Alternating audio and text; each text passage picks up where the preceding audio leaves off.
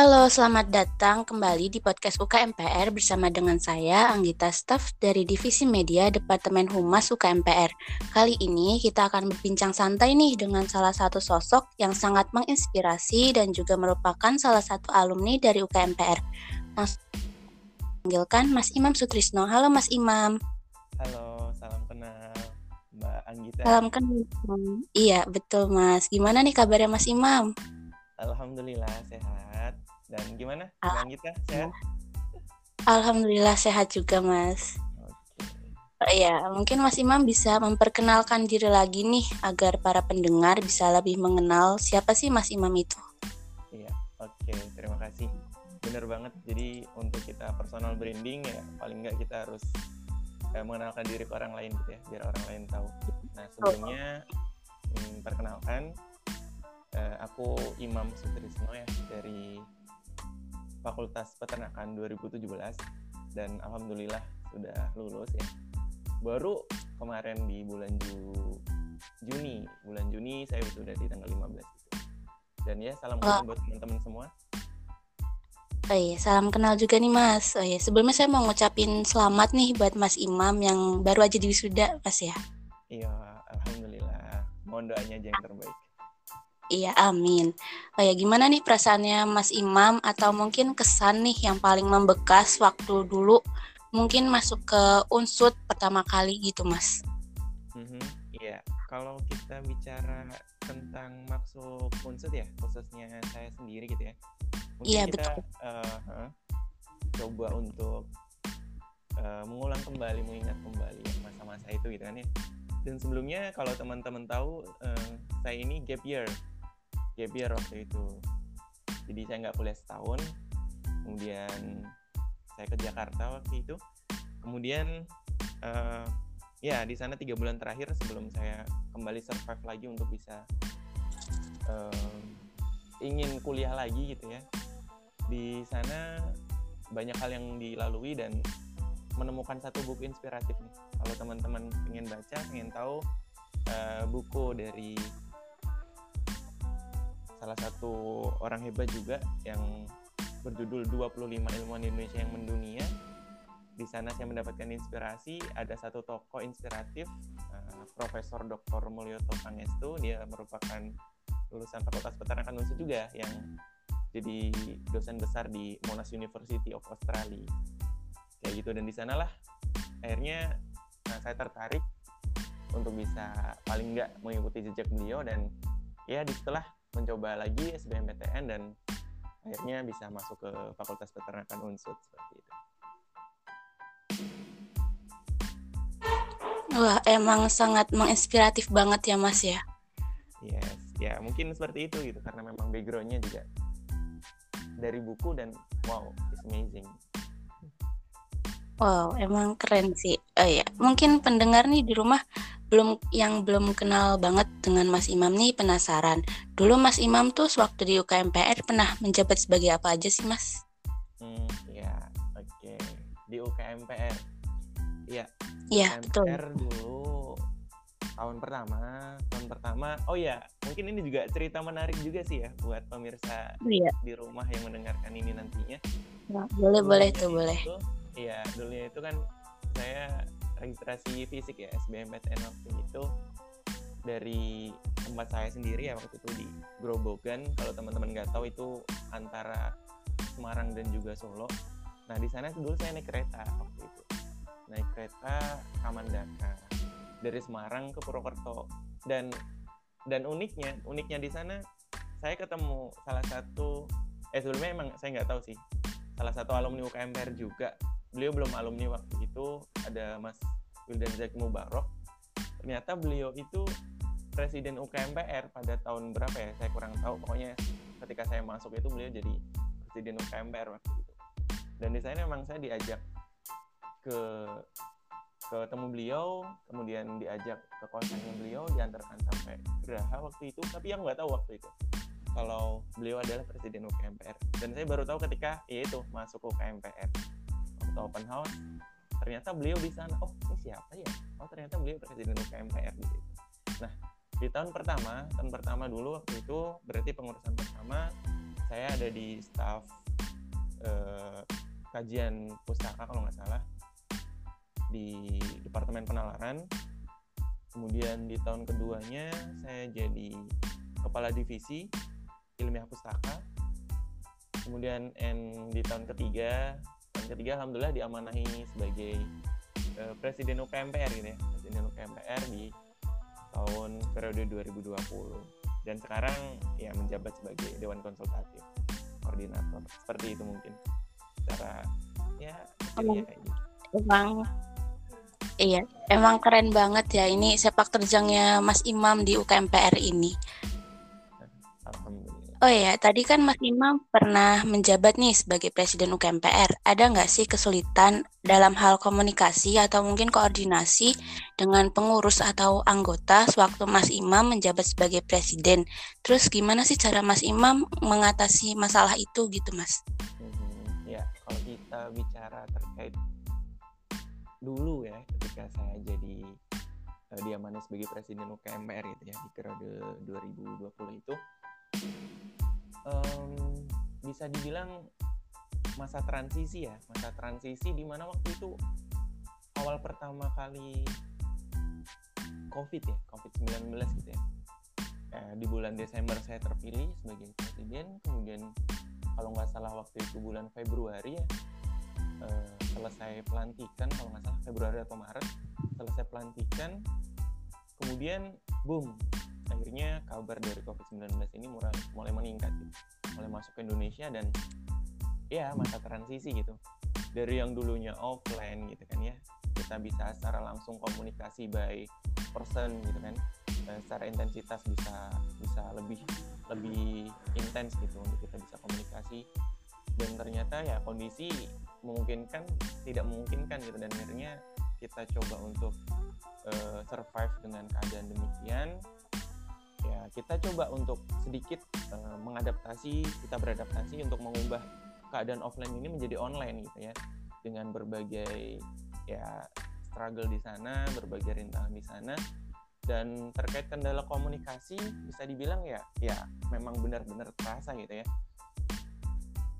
Awalnya kita bisa misalkan ketemu nih bisa kira ngobrol bareng gitu kan ya bisa intens gitu. Misalkan ada masalah nih gitu ya kita bisa ketemu kita bisa ngobrol bareng dan ya dengan keadaan pandemi online gitu ya komunikasi terbatas kita hanya bisa bertemu via suara kayak gini dan ya kayak gini gitu. Uh, sama Anggita pun juga aku nggak kenal gitu kan ya. Belum pernah ketemu secara langsung gitu kan. Nah, itu salah satu persoalan komunikasi. Dan bagaimana cara ya bisa dibilang uh, banyak hal yang diterapkan di sana. Secara langsung secara fisik mungkin nggak bisa tapi dengan komunikasi by chat mungkin dengan sering koordinasi di grup besar UKMPR gitu ya ataupun B personal ke orang-orangnya BPC secara langsung itu bisa jadi salah satu uh, solusi dari permasalahan komunikasi tersebut gitu. Dan banyak-banyak juga kegiatan-kegiatan yang misalkan bisa uh, non non formal gitu ya kegiatan-kegiatan yang misalkan kita uh, kuis bareng. Dulu aku masih inget aku bikin uh, perlombaan gitu kuisis di sana dia dan itu ya interest untuk orang-orang gitu ya. Kita bisa komunikasi saling sapa gitu ya. Kemudian juga ketika di grup besar aku sering banget ngasih waktu itu uh, sambung eh, bukan sambung saya tebak gambar tebak gambar di sana. Sama ngasih gambar-gambar kemudian uh, di sana di di ditebak oleh teman-teman dan ya itu seru gitu. Bisa komunikasi dengan model-model yang seperti itu. Ya walaupun tidak bisa seintens atau semenarik ketika kita by fisik atau secara personal ketemu secara langsung. Mungkin kayak gitu sih Wah emang berarti karena covid ini ya penyebabnya jadi kayak apa ya kayak sulit komunikasi terus koordinasinya juga jadi susah gitu ya mas ya? Ya, ya itu mungkin salah satunya lah ya karena memang demikian hmm. keadaannya. Oke, ini mungkin selanjutnya nih harusnya ditanya di awal tadi ya, tapi nggak apa-apa sih kita tanyain sekarang aja. Ya, apa sih arti UKMPR bagi Mas Imam sendiri dan apa hal-hal atau mungkin momen yang menurut Mas Imam nih paling berkesan selama Mas Imam ada di UKMPR ini mas. Iya oke. Okay. atau bisa dibilang UKMPR ini apa gitu. Uh, ini adalah tempat tempat untuk saya tumbuh tempat untuk saya bisa mengenal uh, diversity gitu ya perbedaan-perbedaan dari banyak orang kemudian insight-insight baru terkait uh, pemikiran gitu ya terkait pemikiran-pemikiran dari berbagai banyak pihak gitu ya. Uh, di satu sama lain memang perlu adanya uh, perlu adanya hal-hal yang apa ya saya dapatkan banyak di sana gitu. Insight-insight baru gimana pemikiran-pemikiran dari banyak sisi dan di situ ya sangat berharga UKMPR buat saya. Bisa jadi uh, bisa dibilang adalah salah satu tempat untuk saya menemukan ya imam yang sekarang ini ya dari UKMPR ini gitu ya dan kemudian uh, momen ketika kita bicara momen yang tak terlupakan di UKMPR semua momen di UKMPR dari awal saya masuk sampai akhir ya momen yang saya bisa terlupakan. Tapi kalau misalkan kita disuruh milih satu nih apa sih momen yang mungkin nggak bisa terlupakan gitu ya? Mungkin kalau kita uh, ingat-ingat lagi dulu dulu ketika di tahun kedua saya mungkin di Sudirman Science Competition ya yang sekarang mungkin ini juga sedang berjalan. Dulu saya diamani juga sebagai koordinator lapangan gitu ya korlap di sana. Dan uh, di sana mungkin pelajaran paling banyak yang saya dapat gitu. Saya bisa survive di sana saya bisa belajar banyak di sana uh, bisa belajar how to be leader uh, untuk jadi seorang pemimpin di sana salah satu pemimpin ya walaupun bukan pemimpin tertinggi tapi gimana cara kita untuk bisa komunikasi ke orang lain gitu ya kita pendekatan ke orang lain menyelesaikan masalah bersama-sama itu suatu hal yang sangat uh, berharga di hidup saya gitu ya. Momen-momen yang di sana sangat benar-benar berharga. Dan dan puncaknya ketika di seminar nasional. Seminar nasional waktu itu saya masih ingat uh, di sana ada momen uh, ketika uh, saya waktu itu korlap ya. Ketika dulu di seminar nasional pembukaan itu ada kentongan. Di situ boom oh ternyata saya bisa menyampai pada titik ini di seminar nasional. Bisa menyelesaikan kegiatan SC waktu itu dan wow it's amazing in my life gitu. Bisa sangat-sangat berharga dan bisa melampaui fase-fase yang sangat-sangat-sangat mungkin bisa dibilang fase-fase sibuknya saya itu waktu itu semester 4 atau 5 kalau saya nggak salah. Pikir uh, dan saya dulu ikut banyak kegiatan organisasi juga. Kemudian ternyata di situ dikasih amanah juga sebagai orang UKMPR harus membagi waktu sebagai kepala divisi juga. Kemudian hektik-hektiknya uh, akademik gitu ya. Dan di sana justru banyak-banyak insight yang saya terima gitu ya. Banyak-banyak hal positif yang saya dapatkan di sana. Dan uh, bisa dibilang ketika kita uh, di titik paling sibuk misalkan di titik paling tingginya kita hektik dengan keadaan, justru di situlah kita berkembang. Itulah poin penting yang mungkin bisa didapatkan dari momen Sudirman Science Competition ketika dulu saya jadi korlap itu. Mungkin itu sih hal-hal yang mungkin berharga di UKMPR buat saya. Wah, saya jadi apa ya? Jadi tertarik kayak ikut terkesan gitu ya, Mas ya. Oh ya, ini mungkin selanjutnya nih saya penasaran nih. Tadi kan Mas Imam cukup sibuk gitu ya Mas dengan organisasi kegiatan lainnya. Ya. Uh, Mas Imam tuh dulu pernah nggak sih mengikuti perlombaan-perlombaan gitu atau mungkin event-event perlombaan apa saja yang pernah Mas Imam coba ikuti gitu Mas? Mm-hmm. Iya oke. Okay. Berarti kita bicara prestatif ya di sini ya? Iya betul. Kita bicara prestatif, kita bicara terkait KMPR juga gitu ya Oke, mungkin pertama terkait perlombaan, mungkin sejak dini, sejak SD mungkin terkait perlombaan gitu ya, mungkin uh, bisa dibilang adalah suatu hal yang mungkin eh, sangat-sangat ya ada di diri saya gitu ya. Dalam artian memang sejak SD, SMP dan SMA ya walaupun satu dua perlombaan mungkin saya ikuti karena memang dulu saya akademik oriented gitu ya. Dalam artian prestasi prestasi prestasi kayak gitu secara akademik uh, saya ikutin gitu ya. Banyak hal perlombaan. Kemudian ketika kita masuk ke UKMPR di sanalah kita sebenarnya digembleng untuk jadi orang yang prestatif. Misalkan kita lihat uh, teman-teman kita kating-kating kita wow it's amazing mereka bisa dapat prestasi gitu. Mereka bisa menang lomba A mereka bisa dapat prestasi lomba B gitu ya. Uh, bisa dapat piala dapat medali dapat intensif uh, bisa lolos PKM dan sebagainya. Itu daya tarik ketika kita mengikuti UKMPR nah kemudian kalau kita bicara prestatif kalau saya sendiri uh, mengelompokkan prestasi ini menjadi dua gitu ya prestasi for my life and for myself untuk hidup saya dan untuk diri saya. Nah, ketika kita bicara untuk for my life, untuk hidup, kita akan bicara prestasi yang secara akademik atau perlombaan itu uh, akan berguna untuk uh, mungkin kerja atau mungkin nanti juga uh, branding kita dan juga mungkin untuk nantinya uh, pasca kampus. Nah, ketika ikut perlombaan mungkin secara overall saya nggak se se, se teman-teman di luar sana apalagi teman-teman yang sekarang ini yang bisa internasional gitu ya tapi bicara soal prestasi ya alhamdulillah ada lah gitu ya dan yang pertama mungkin kalau bisa diurut bisa dibilang jadi prestasi ya dulu pertama masuk uh, ini juga kisah juga saya diajak sama Mas Asis Premedi, dia cutting peternakan dan presiden UKMPR setelah Mas Wildan tadi, itu di tahun pertama saya, diajak ikut uh, kegiatan PKMAI, artikel ilmiah waktu. Dan alhamdulillahnya dapat insentif dana juga gitu ya dari Dikti sebanyak 3 juta. Nah itu uh, titik uh, uh, typing point saya atau tipping point saya itu untuk bisa bergerak lebih lagi. Oh ternyata dengan kita dapat prestasi ini kita bisa ya bangga gitu terhadap diri saya sendiri gitu. kemudian ikut banyak perlombaan lah waktu itu uh, jadi finalis lomba PKM unsur kemudian jadi juara satu lomba PKM tingkat Fakultas Peternakan kemudian juga ternyata juga uh, I prefer uh, entrepreneurship gitu ya. Jadi alhamdulillahnya saya selama empat tahun kuliah ini dapat insentif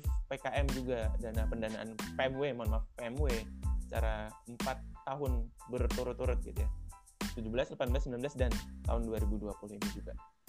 Uh, kemudian selain itu juga uh, skala nasional ya. Kalau skala nasional alhamdulillahnya pernah juga alhamdulillah pernah terbang salah satu impian juga terbang ke Makassar itu ya. Ikut lomba nasional waktu itu ke Universitas Negeri Makassar di lomba gravitasi dan alhamdulillahnya bisa dapat uh, juara tiga waktu itu. Kita terbang bareng sama uh, adik tingkat mungkin sekarang jadi kadep riset Reza Darmawan dan juga anak biologi waktu itu staff saya di penalaran ada Andi dasarnya waktu itu. Itu untuk kalau skala nasional.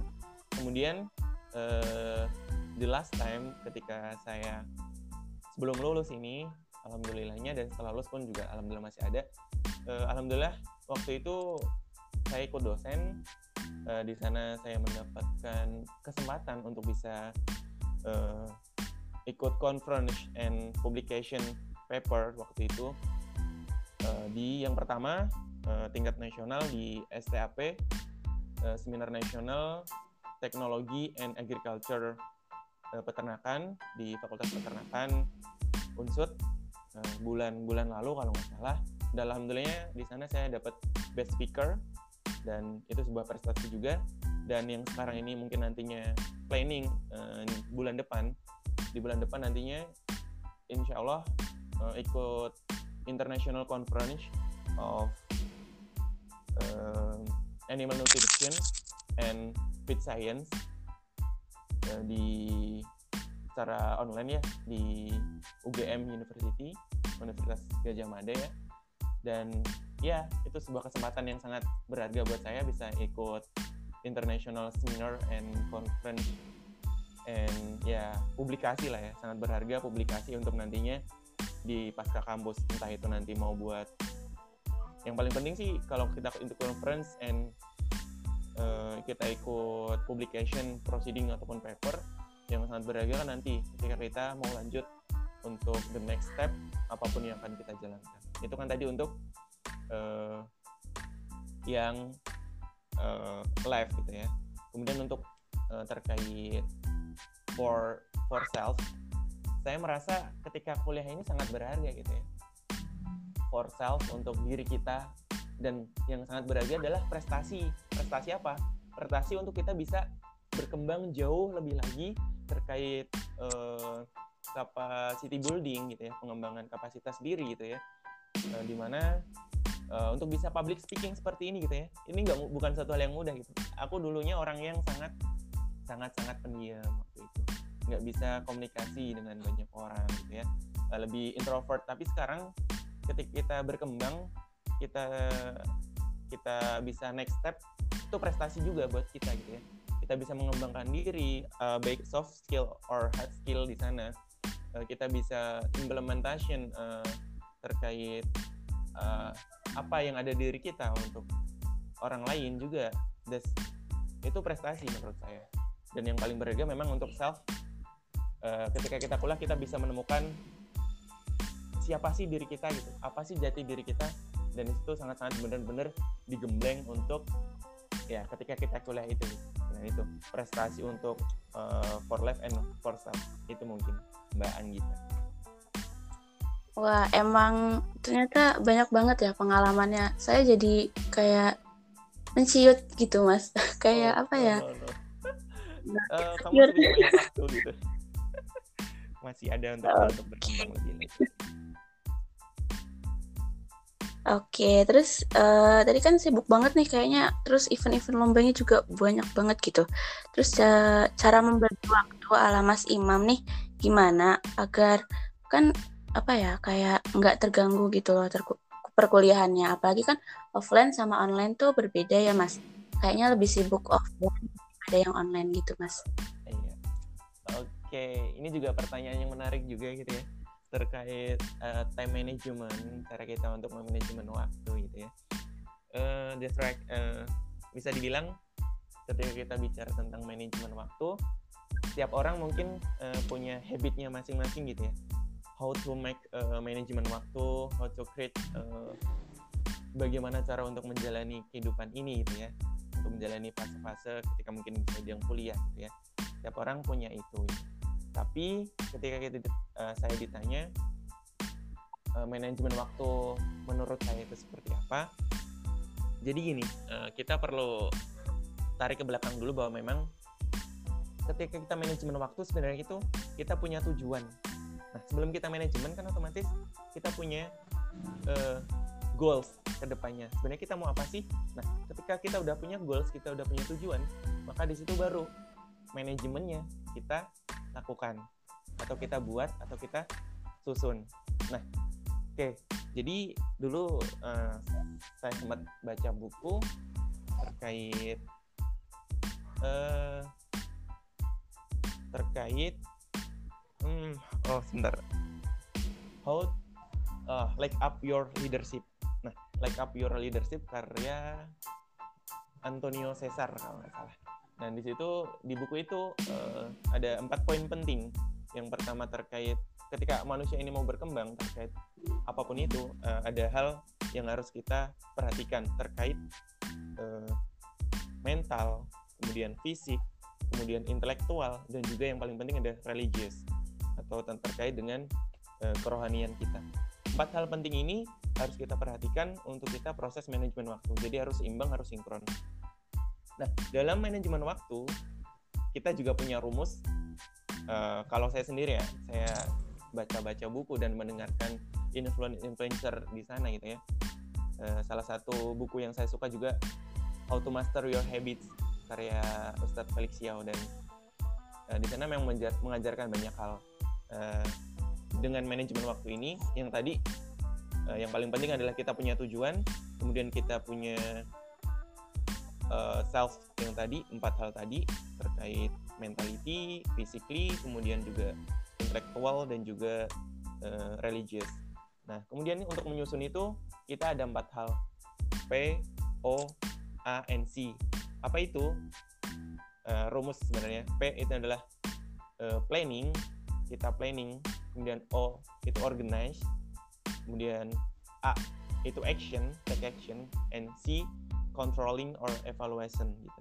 Nah, di mana POAC ini merupakan rumus rumus dasar gitu ya ketika kita ingin uh, memanajemen waktu gitu. Di mana P tadi planning. Nah, kan kita tadi udah punya tujuan nih ya kan. Kemudian kita planning. Bagaimana sih uh, cara kita untuk mencapai tujuan itu atau goals itu? Jadi kan otomatis kita perlu planning planning uh, baik secara per hari, per minggu, per bulan gitu ya. Nah, itu perlu kita planning, perlu kita rencanakan. Kemudian oh organize. Nah kita kita telah rencanakan berarti kan kita harus organize nih. Kita harus susun uh, kita harus organize sesuai dengan uh, bagaimana cara kita untuk mencapai tujuan itu kemudian C A action ya. Nah kita udah planning kita organize. Yang paling penting take action. Take action inilah yang harus atau perlu diperhatikan gitu ketika kita bicara terkait manajemen waktu kesibukan gitu ya uh, kalau kita menunda kita nggak akan nggak akan nggak akan sampai pada apa tadi planning dan organize tadi gitu. Planning kita nggak akan bisa berjalan secara optimal secara bagus kalau kita nggak take action apa yang telah kita rencanakan itu tadi. Karena bisa dibilang action ini adalah poin penting atau bisa dibilang adalah gerakan gitu ya. Gerakan tubuh kita untuk ya menyempurnakan apa yang tadi telah kita planning dan organize untuk mencapai tujuan tadi. Dan yang mungkin teman-teman sering rasakan gitu ya bahwa oh aku tuh udah nge-planning dengan bagus loh. Aku udah tiap hari udah punya planning A, B, C, D dan lain sebagainya. Udah tak susun, udah tak siap untuk laksanakan. Dan ternyata ketika ada hal baru, boom nah, kita merasa bahwa hal itu apa yang kita telah organize tadi, kita planning tadi hancur berantakan. Nah, ini poin yang paling penting, controlling. Kita harus kontrol apa yang telah kita planning, organize, dan action tadi gitu ya. Planning ini adalah, eh, mohon maaf, controlling ini adalah hal yang sangat-sangat berharga. Jadi kita harus kontrol apa yang telah kita rencanakan tadi, apa yang telah kita organize tadi, dan ketika kita ada hal baru yang masuk, ini nggak sampai mengubah eh, apa yang telah kita rencanakan tadi gitu ya. Namanya perlu kontrol atau evaluasi. Jadi kita evaluasi nih misalkan eh, kita ngerasa misalkan ada hal baru dan itu akan mengubah atau ya mengubah apa yang telah kita rencanakan itu harus kita evaluasi. Apa sih yang membuat hal hal-hal yang akhirnya eh, membuat manajemen waktu kita itu berantakan? Kita perlu evaluasi secara rutin. Entah itu mau per minggu atau per bulan atau per hari juga bisa gitu ya kita evaluasi dah Kemudian di sini untuk kita berhasil memanajemen waktu dengan kesibukan dan sebagainya, sebenarnya kita perlu menjadikan uh, habits pada diri kita gitu. Di mana untuk kita bisa habits itu kita perlu uh, waktu yang panjang. Kalau di buku How to Master Your Habits untuk menjadi jadi habits itu paling enggak kita menjalankan secara terus menerus uh, secara kurang lebih 30 eh, atau sampai 40 hari secara terus menerus dan itu akan jadi habits kita. Nah setelah 40 50 hari ke sana ke sananya itu akan menjadi kebutuhan untuk diri kita gitu. Ketika kita nggak menjalaninya nih, misalkan bangun tidur kita olahraga misalkan, uh, kita udah bisa jadikan itu habits kebiasaan kita. Ketika satu hari kita nggak nggak olahraga misalkan habis bangun tidur, ya akan kerasa, aduh, kok ini kurang ada ya ada yang kurang ya di diri kita gitu. Itulah uh, master habitsnya di situ gitu ya. Uh, habits yang sangat-sangat uh, dibutuhkan di kehidupan manusia. Nah ketika kita sinkronis dengan misalkan saya sendiri itu gimana cara untuk manajemen waktunya? Uh, bisa dibilang butuh waktu lama juga gitu. Saya bisa berteori seperti ini kan karena saya juga banyak banyak uh, mencari informasi, banyak-banyak baca buku, banyak-banyak uh, melihat orang-orang yang mungkin lebih pro, lebih dulu tahu terkait manajemen waktu gitu ya dan di sana. Dan uh, untuk menerapkan di hidup itu emang emang nggak enggak enggak enggak enggak gampang juga. Itu butuh proses dan hargai proses itu juga gitu. Ketika kita nggak bisa uh, menerapkan planning kita secara keseluruhan tapi yakinlah gitu satu dua apa yang kita kerjakan akan berdampak besar dengan uh, kehidupan kita gitu.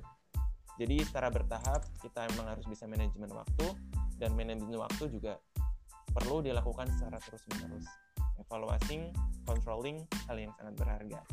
Itu sih mungkin kalau terkait kita bicara tentang manajemen waktu kayak gitu Mbak Anggita Oke, ini mantep banget ya manajemen waktu ala Mas Imam nih. Mungkin nanti selanjutnya bisa saya tiru atau mungkin pendengar-pendengar juga bisa tiru nih uh, rumus POAC ya Mas dari Mas Imam ini.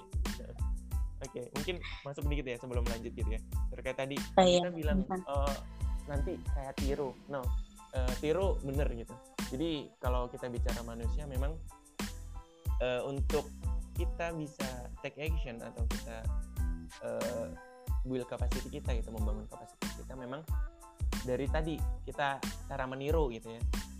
ATM kalau bisa dibilang lah. Kalau di KMR tuh amati tiru dan juga modifikasi di mana memang apa yang kita laksanakan itu adalah dari proses pengamatan dan juga peniruan. Tapi jangan sampai lupa gitu setiap orang punya eh, kapasitasnya masing-masing setiap orang punya kemampuannya masing-masing. Jadi yang paling penting adalah M modifikasi sesuaikan dengan apa yang ada di hidup kita kita nggak harus sama plek sama orang lain tapi setidaknya uh, kita tahu cara untuk mengimplementasikannya di diri kita sehingga itu cocok untuk diri kita gitu karena kita ya independen kita diri kita bukan orang lain itu sih mungkin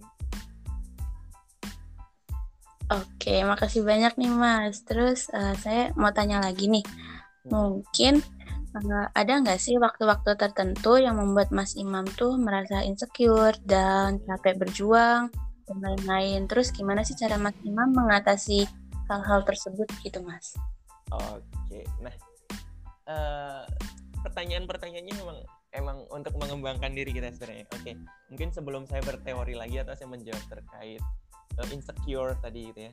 Mungkin dari tadi kan aku ngomong banyak nih. Nah sekarang mungkin aku tanya dulu deh uh, Mbak yeah. Agita nih, uh, sebenarnya pernah ngerasain pada posisi itu nggak sih insecure ke mungkin orang lain atau apa gitu ya? Gimana Mbak Agita? uh, kalau saya sendiri ya Mas, itu tuh saya jujur saya pun saat ini pun saya uh, sering banget merasa insecure gitu terhadap terutama tuh sama kakak tingkat saya, sama teman-teman saya, terus juga teman-teman saya di UKMPR, kakak tingkat di UKMPR itu saya merasa insecure jujur mas karena kayak apa ya saya tuh ngerasa diri saya masih kurang prestasi masih hmm. kurang dalam segala hal gitu okay. itu sih uh-huh. ya berarti insecure terkait uh, apa yang orang lain telah dapat gitu ya dalam artian mereka itu oh kok si A bisa dapat A nih prestasi A misalkan oh si A bisa berangkat ke sini ke situ oh si A bisa dapat medali gitu ya ke sana ya berarti ya terkait insecure-nya. Iya. Iya, gitu Oke. Nah, sebelum itu gimana sih? E, berarti kan apakah dengan insecure itu kamu bisa dapat feedback dari sana? Gimana? Uh, kalau kalau itu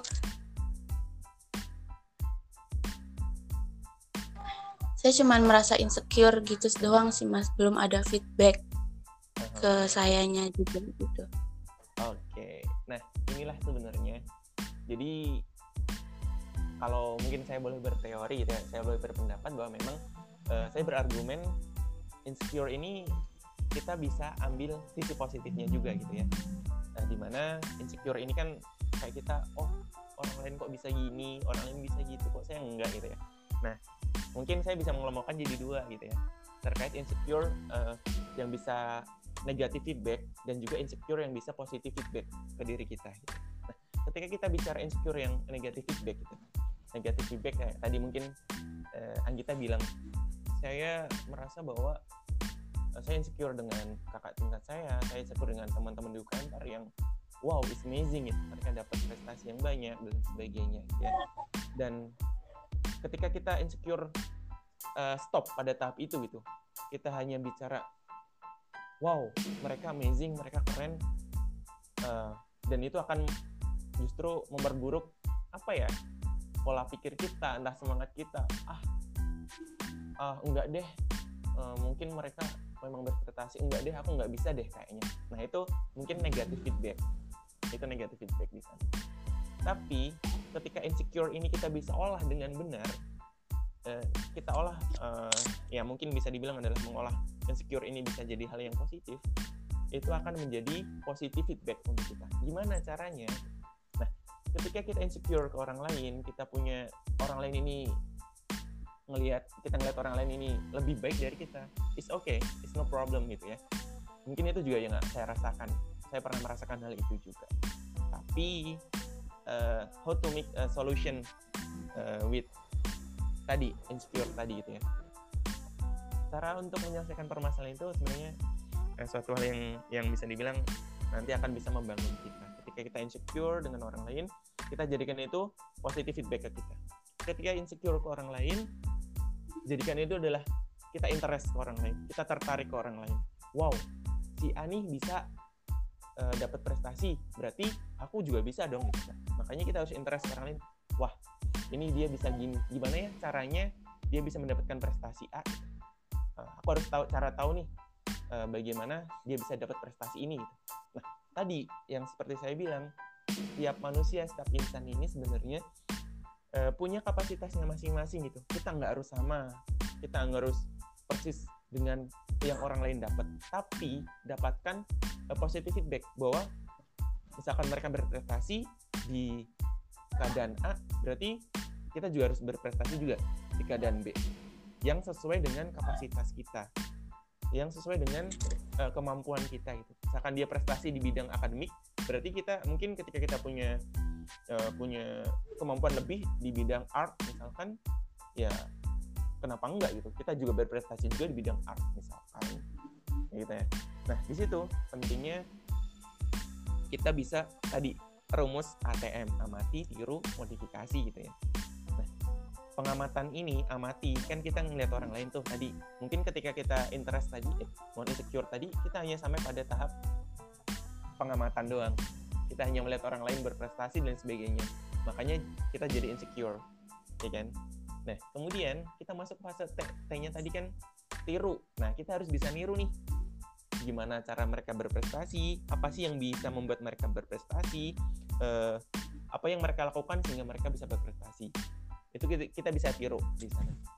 Kemudian tadi modification. Harus bisa modifikasi dengan apa yang telah kita amati dan tiru tadi sesuai dengan diri kita gitu. Sesuai dengan kapasitas kita kita nggak harus sama dengan orang lain terkait prestasi tapi kita bisa jadikan itu semangat untuk kita bisa tumbuh uh, growth uh, building atau berkembang untuk kita bisa berprestasi. Coba kalau misalkan uh, Anggita uh, uh, berpikir atau Anggita pernah baca-baca terkait uh, China, China. Pernah dengar berita terkait China? Uh, yang mana tuh mas? Uh, terkait misalkan dia punya Alibaba, dia punya Huawei, dia punya Xiaomi misalkan, uh, kemudian dia independen di dia mau bangun eh, terkait nuklir gitu. Pernah dengar terkait hal itu? Pernah sih mas sering malah oke. Okay. nah kenapa uh, China itu berkembang sebegitu pesatnya sekarang gitu ya? Karena China ini merasa bahwa uh, dia perlu untuk berkembang lebih gitu. Akhirnya dia melakukan proses imit eh, bukan imitasi sih meniru. Kalau misalkan Anggita Anggita tahu nih misalkan Amerika punya apa? Amazon. Amazon. Eropa punya Amazon misalkan. Kemudian uh, si si si si mohon maaf si si China nggak mau kalah nih. Misalkan dia punya marketplace juga misalkan kayak Alibaba dan sebagainya. Kemudian ketika uh, Amerika atau Eropa itu punya iPhone China bikin apa? Huawei. Mereka bikin apa? Xiaomi misalkan. Nah itu uh, hal-hal untuk uh, meniru meniru dari dia mengamati kemudian dia tiru dari dari uh, bangsa lain kemudian dia modifikasi itu modifikasinya lebih baik nggak? Ya nggak harus lebih baik tapi kan itu sesuai dengan apa yang mereka tujuan tujuan dari China ini gitu ya. Untuk bisa menyaingi uh, si bangsa lain ini gitu mereka buat uh, modifikasi modifikasi yang ternyata itu bisa diterima oleh banyak orang. Nah itulah tadi pentingnya kita bisa berkembang di sana. Insecure nggak masalah tapi jadikan insecure itu adalah positive feedback untuk diri kita untuk bisa berkembang jauh lebih lebih lebih lebih dari apa yang ada di diri kita sekarang. Jangan minder dengan keadaan tapi bangun uh, diri kita uh, tegur diri kita bahwa yes I can do it saya juga bisa seperti itu itu sih mungkin terkait insecure Oke, ini apa ya? Uh, sangat membuka pola pikir saya sih mas. Kayak apa ya? Oh, saya jadi terinspirasi dari Mas Imam gitu. Yes. Hmm, sebenarnya bukan dari saya sih. Ini uh, dari hasil mungkin pengamatan juga dan perkembangan pola pikir gitu. Jadi ya hal-hal seperti ini mungkin perlu disiapkan untuk uh, the next generation juga Gen Z juga. Saya lihatnya emang juga orang-orang sekarang jauh lebih berpikir punya banyak pikiran yang lebih mendalam lebih luas lagi gitu ya. Eh, karena saya memanfaatkan waktu nih eh, ketika saya udah wisuda ini kan ya banyak waktu luang sedikit luang gitu ya. Dan saya manfaatkan untuk eh, proses capacity building gitu pengembangan self building pengembangan diri. Gitu itu sih. Semua orang bisa kok gitu. Oke, mungkin ini yang terakhir ya Mas. Uh, ada apa sih harapan Mas Imam nih untuk UKMPR ke depannya? Mm-hmm. Oke, saya izin minum bentar. Oke, silakan. Oke, wow, nggak kerasa emang udah lama juga ya kita nongkrong bareng di sini gitu ya, via virtual ini gitu. Dan saya sangat sangat tertarik memang uh, sebelumnya dengan podcast podcast yang seperti ini gitu. Apalagi mungkin ya dengan adanya podcast seperti ini ya akan membuka pengetahuan gitu ya bagi banyak orang. Akan membuka inspirasi juga bagi banyak orang gitu ya. Makanya saya interest juga saya tertarik untuk uh, bagaimana cara untuk bisa uh, create something to be the best gitu ya. Untuk membuat seseorang ini bisa jadi orang yang lebih lagi orang yang sangat berharga gitu ya. Memang kita nggak bisa niru orang lain tapi ya kita independen independen pada diri kita gitu ya. tadi ya mungkin banyak hal ya mungkin yang disampaikan dan ini harapan juga untuk UKMPR dan mungkin sedikit bercerita juga uh, terkait apa ya apa hal-hal yang mungkin ingin saya bagikan gitu ke teman-teman. Bukan bermaksud untuk uh, untuk sombong tapi ada makna lain gitu. Bahwa memang orang-orang di sini itu perlu untuk berkembang jauh lebih nah kemudian uh, sebelum mungkin nanti apa yang ingin saya sampaikan ke KMBR uh, saya pengen ini dulu uh, bicara terkait apa yang mungkin saya dapatkan gitu dengan saya mungkin membaca teman saya menonton banyak hal movie or anime gitu ya. Nah, mungkin ada yang pertama terkait Infinity War The End Game di sana saya saya sih nggak nggak nonton full versionnya. Saya hanya hanya mengambil poin-poin penting di sana gitu ya. Uh, bahwa di sana uh, ada uh, stone ya infinity stone di, di mana ada enam infinity stone gitu ya. Nah di sana kan ada uh, sosok si uh, ubi ungu gitu ya si si orang si orang ini gitu ya. Di mana dia ini pengen banget untuk bisa uh, menaklukkan dunia gitu, mau mengurangi populasi orang-orang di dunia gitu ya. Nah, gimana uh, di sini dia mau meng me menguasai enam stone atau batu yang yang itu nanti bisa mengubah apa yang mereka harapkan gitu untuk uh, tercapai suatu sesuatu yang uh, dia inginkan. Yang pertama yang dia miliki adalah Thanos ini, Thanos ya, Thanos tadi, Thanos uh, dia udah punya Power Stone yang pertama dia dapat adalah power stone. Di mana power ya mungkin bisa dibilang manusia ya.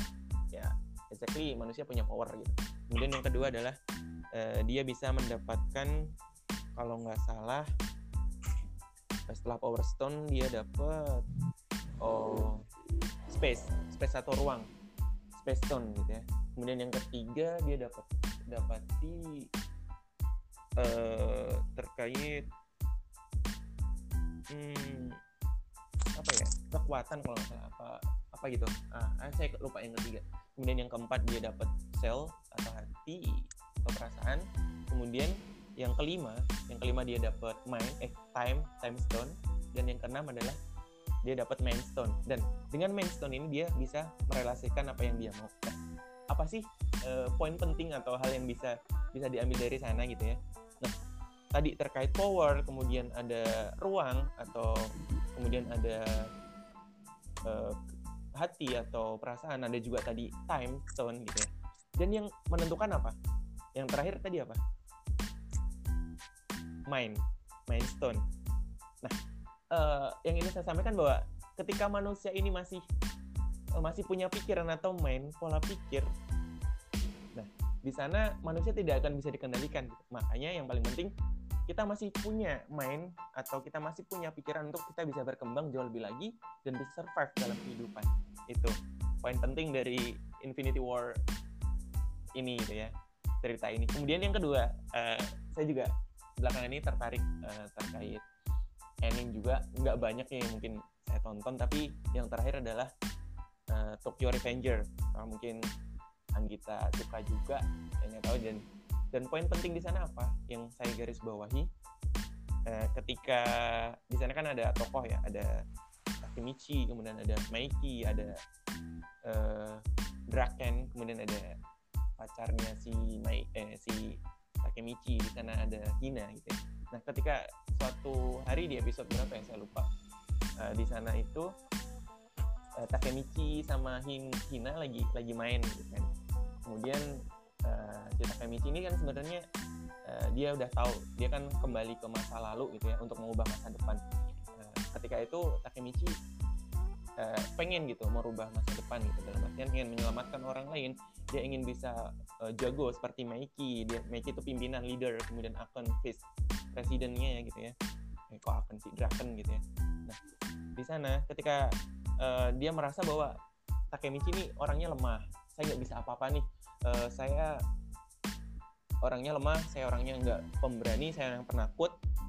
Dan di situ, wow, ketika Hina bilang, ya, kamu adalah Takemichi, you are Takemichi, not not not Meiki, not Draken gitu ya. Ya, kamu itu diri kamu sendiri gitu. Kamu itu bukan orang lain.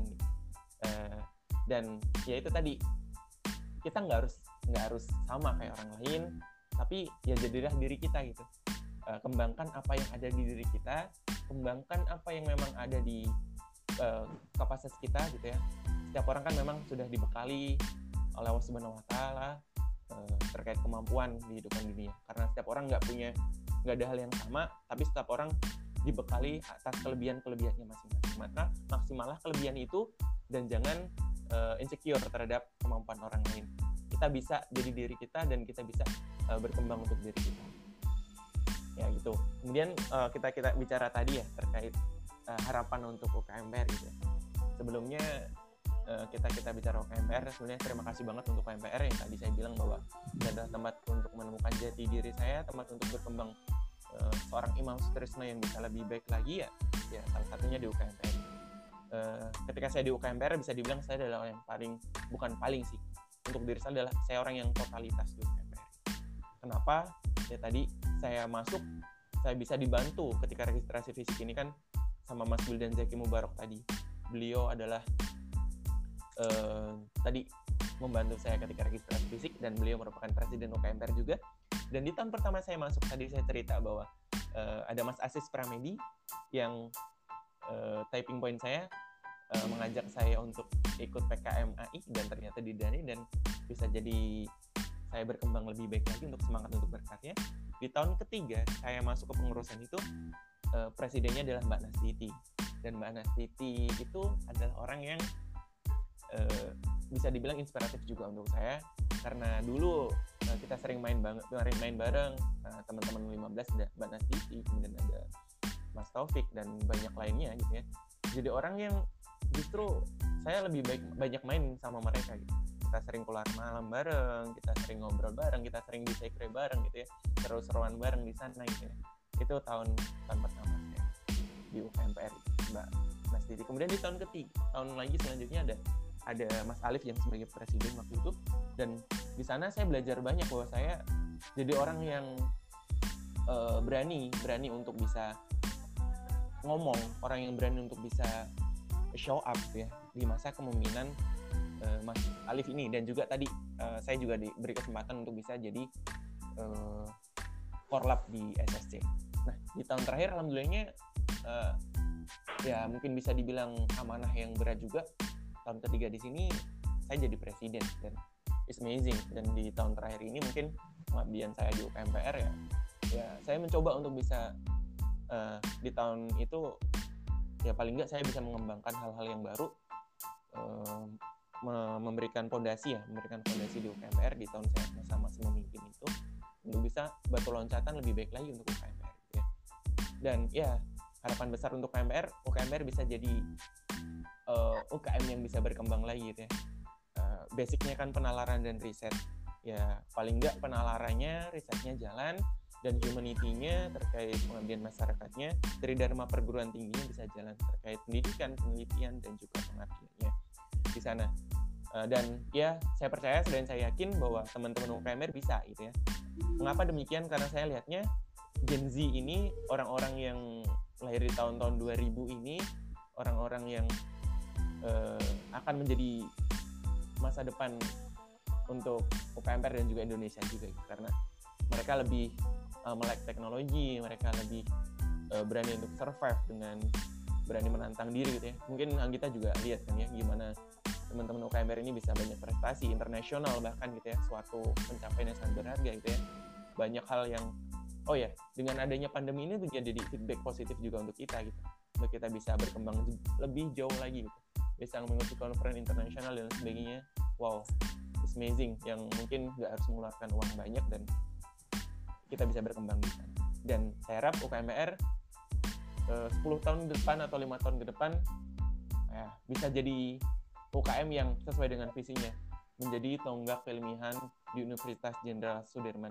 Bisa menjadi influencer bisa menjadi eh, apa ya tolak ukur bagi kesuksesan di Universitas Jenderal Sudirman bahwa ketika kita bicara keilmiahan, ketika bicara kreatif, ketika uh, mahasiswa ini mau uh, cari inspirasi, nih UKMPR, lihat UKMPR nih, ya itu, itulah yang saya harapkan untuk UKMPR ke depan.